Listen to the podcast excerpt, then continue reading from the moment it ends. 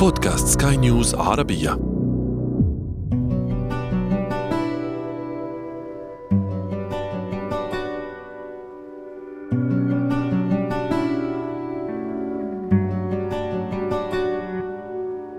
هل حدث لك يوما أن اشتريت جهازا ثم تلف بعد انتهاء مدة ضمانه مباشرة أو بفترة قصيرة؟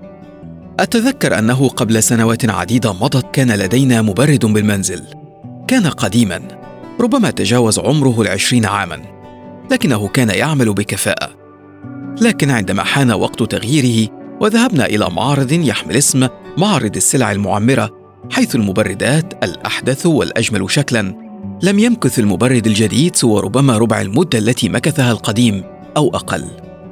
انطبق الأمر ذاته على سيارتنا القديمة وعلى كل الأجهزة الأخرى التي ظلت ثابتة طوال فترة طفولتي، لكن بمجرد تغييرها كان معدل التغيير التالي يتم أسرع بكثير. وعندما اقتنيت أول هاتف محمول كان كبيرا في حجم اللاسلكي. كان متينا برغم قلة إمكاناته التي لم تتعدى الاتصال الهاتفي وحفظ مئة رقم لا يمكن أن تزيد ونغمات ثابتة وربما في الهواتف الأحدث كان يمكن إدخال نغمات بشكل يدوي المهم أننا كنا نتنظر أنه إذا سقط هذا الهاتف على الأرض فلا بد أن نطمئن أن الأرضية لم تكسر. ظل معي ذلك الهاتف أعواما إلى أن قررت استبداله بهاتف أحدث. وبالتأكيد تعرفون الآن بقية القصة. لم يمكث الهاتف الجديد نصف أو ربع المدة واضطررت إلى تغييره. ثم أصبح تغيير الهاتف أو المبرد أو أي جهاز آخر عادة. لابد أن تتم كل ثلاث أو أربع سنوات. هل كانت صناعة الماضي أجود أو أفضل؟ أم أن نظريات المؤامرة التي تتحدث عن أن الشركات الكبرى تصمم أجهزتها لتتلف بعد مدة معينة لتجبرك على شراء منتج أحدث موجودة بالفعل؟ هذا أنا عمر جميل أحييكم. وأنتم تستمعون إلى بودكاست بداية الحكاية الموسم الثاني. بداية الحكاية.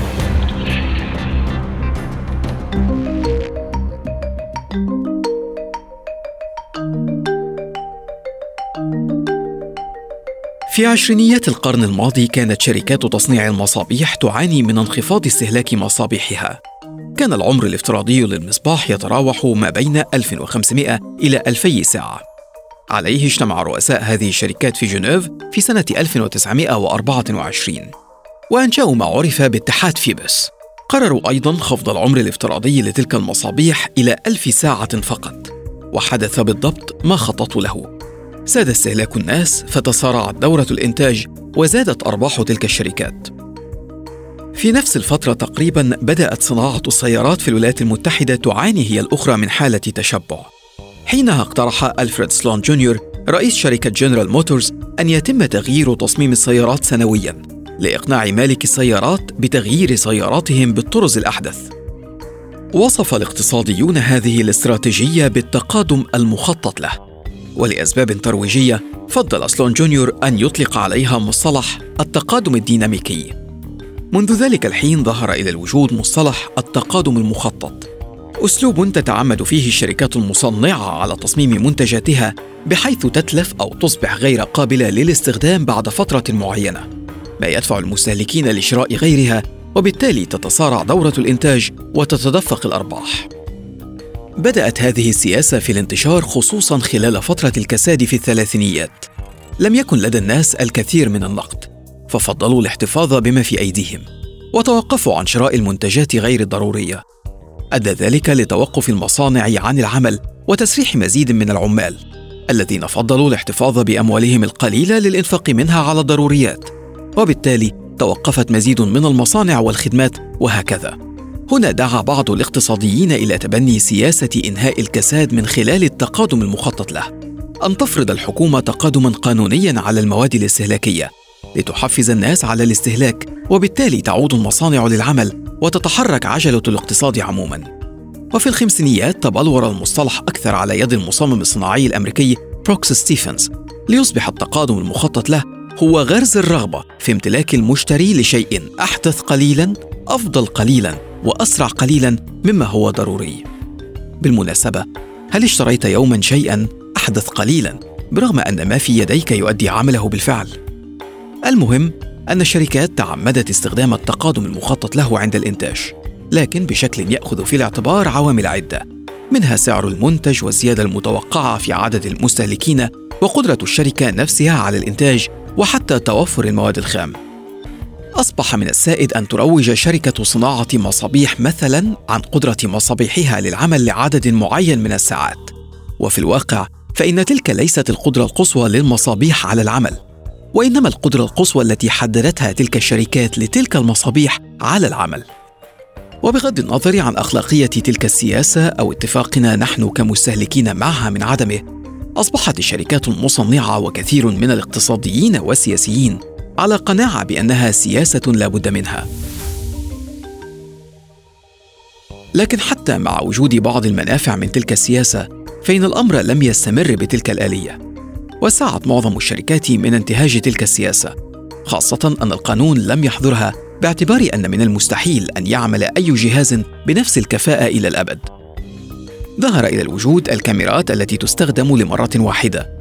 والطابعات التي يفوق فيها سعر الحبر سعر الطابعة نفسها وغيرها. بل إن الشركات أحدثت مفهوم المنتجات الغير قابلة للصيانة ثم توسع المفهوم بإجبار الشركات للمستهلك على إجراء الصيانة من قبل محترفين تحت سيطرة الشركات المصنعة. في نوفمبر من عام 2020 وافقت شركة أبل على دفع 113 مليون دولار لإنهاء تحقيق أجرته 33 ولاية والعاصمة واشنطن حول تعمد أبل. إبطاء الإصدارات القديمة من هواتفها الآيفون في فضيحة تفجرت في عام 2017 وعرفت باسم Batterygate أضيفت هذه المبالغ لنحو نصف مليار دولار أخرى عرضتها أبل كتعويضات للمتضررين من مالكي هواتف الآيفون.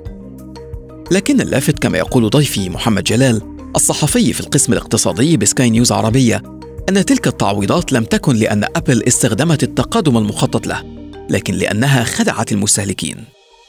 طبعا أي شركة موجودة هدفها الأساسي هو تعظيم الأرباح. بس في قصة أبل بالذات آه، لما تعرضت لغرامة كبيرة جدا بسبب أن الأجهزة القديمة كانت بتبطئها عمدا عن طريق ال software الجديد اللي بينزل على الأجهزة. اتغرمت. ولكن هذه الغرامة في النهاية ما كانتش عشان خاطر إبطاء الأجهزة على قدر ما خداع أصحاب الأجهزة. الغرامة اتفرضت على شركة أبل بسبب خداع المستهلكين وليس بسبب سياسة التقادم اللي إحنا بنتكلم عنها.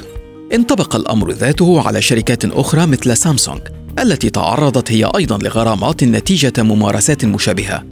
وانطبق الأمر كذلك على شركات أخرى خارج قطاع الإلكترونيات.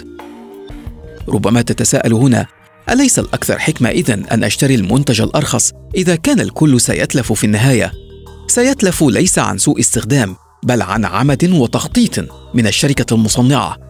إنك تشتري جهاز رخيص أو معدة رخيصة عشان تتجنب موضوع التقادم. أعتقد إن دي بيكون فيها مشكلة. مشكلة بكل بساطة إن حتى لو أنت بتشتري جهاز غالي أو معدة غالية فهي الشركة وضع عليها عمر افتراضي. تخيل مثلا معايا إن أنت بتشتري معدة غالية من شركة معروفة ومن المفترض إن هذه المعدة بتعيش أربع سنوات. يعني بتصنع مكونات تتدخل فيها مواد خام. من المفترض وفقا لحساباتهم إن هي ممكن تعيش معاك أربع سنوات. ودي شركة كبيرة والمعدة غالية. فما بالك بقى لما تشتري معدة رخيصة؟ في الغالب هتكون المواد الخام والمعدات اللي داخلة في تصنيعها طبيعي هتديك عمر افتراضي أقل بكتير جدا من المعدة الغالية أو الجهاز الأغلى من الشركة المعروفة. وبالتالي هذا الجهاز الرخيص عمره الافتراضي سنة فهتضطر إن أنت كل سنة تشتري جهاز ولا تشتري المعدة الأغلى وبالتالي تشتريها كل أربع سنين. في الواقع أن ما بدأ كمحاولات للتغلب على الكساد وضعف الاستهلاك تحول في أحوال كثيرة إلى خداع للمستهلك واستنزاف لموارد البيئة وحتى تلويثها بمخلفات كثيرة لم تبلى فعلا بعد. ظهرت مبادرات في بعض الدول لتغريم الشركات التي تسيء استخدام سياسة التقدم المخطط له. ومبادرات لإجبار الشركات على توفير قطع الغيار وسهولة الإصلاح وقابلية استبدال المكونات. لكن الإحصاءات تظهر زيادة في نسبة الأجهزة التي يتم التخلص منها بعد مدة وجيزة من شرائها. ربما عليك في المرة المقبلة التي تخطط فيها لشراء منتج ما أن تفكر مليا فيما إذا كان يختلف بالفعل عن المنتج الذي في يديك. هل يستحق أن تدفع مبلغا لمجرد أنه أحدث قليلا أو أسرع قليلا أو أفضل قليلا؟ ربما عليك أيضا ألا ترفع كثيرا من سقف توقعاتك للمدة التي سيعمل بها هذا المنتج بكفاءة. حتى لو اشتريته من معرض يحمل اسم معرض السلع المعمرة. بداية الحكاية.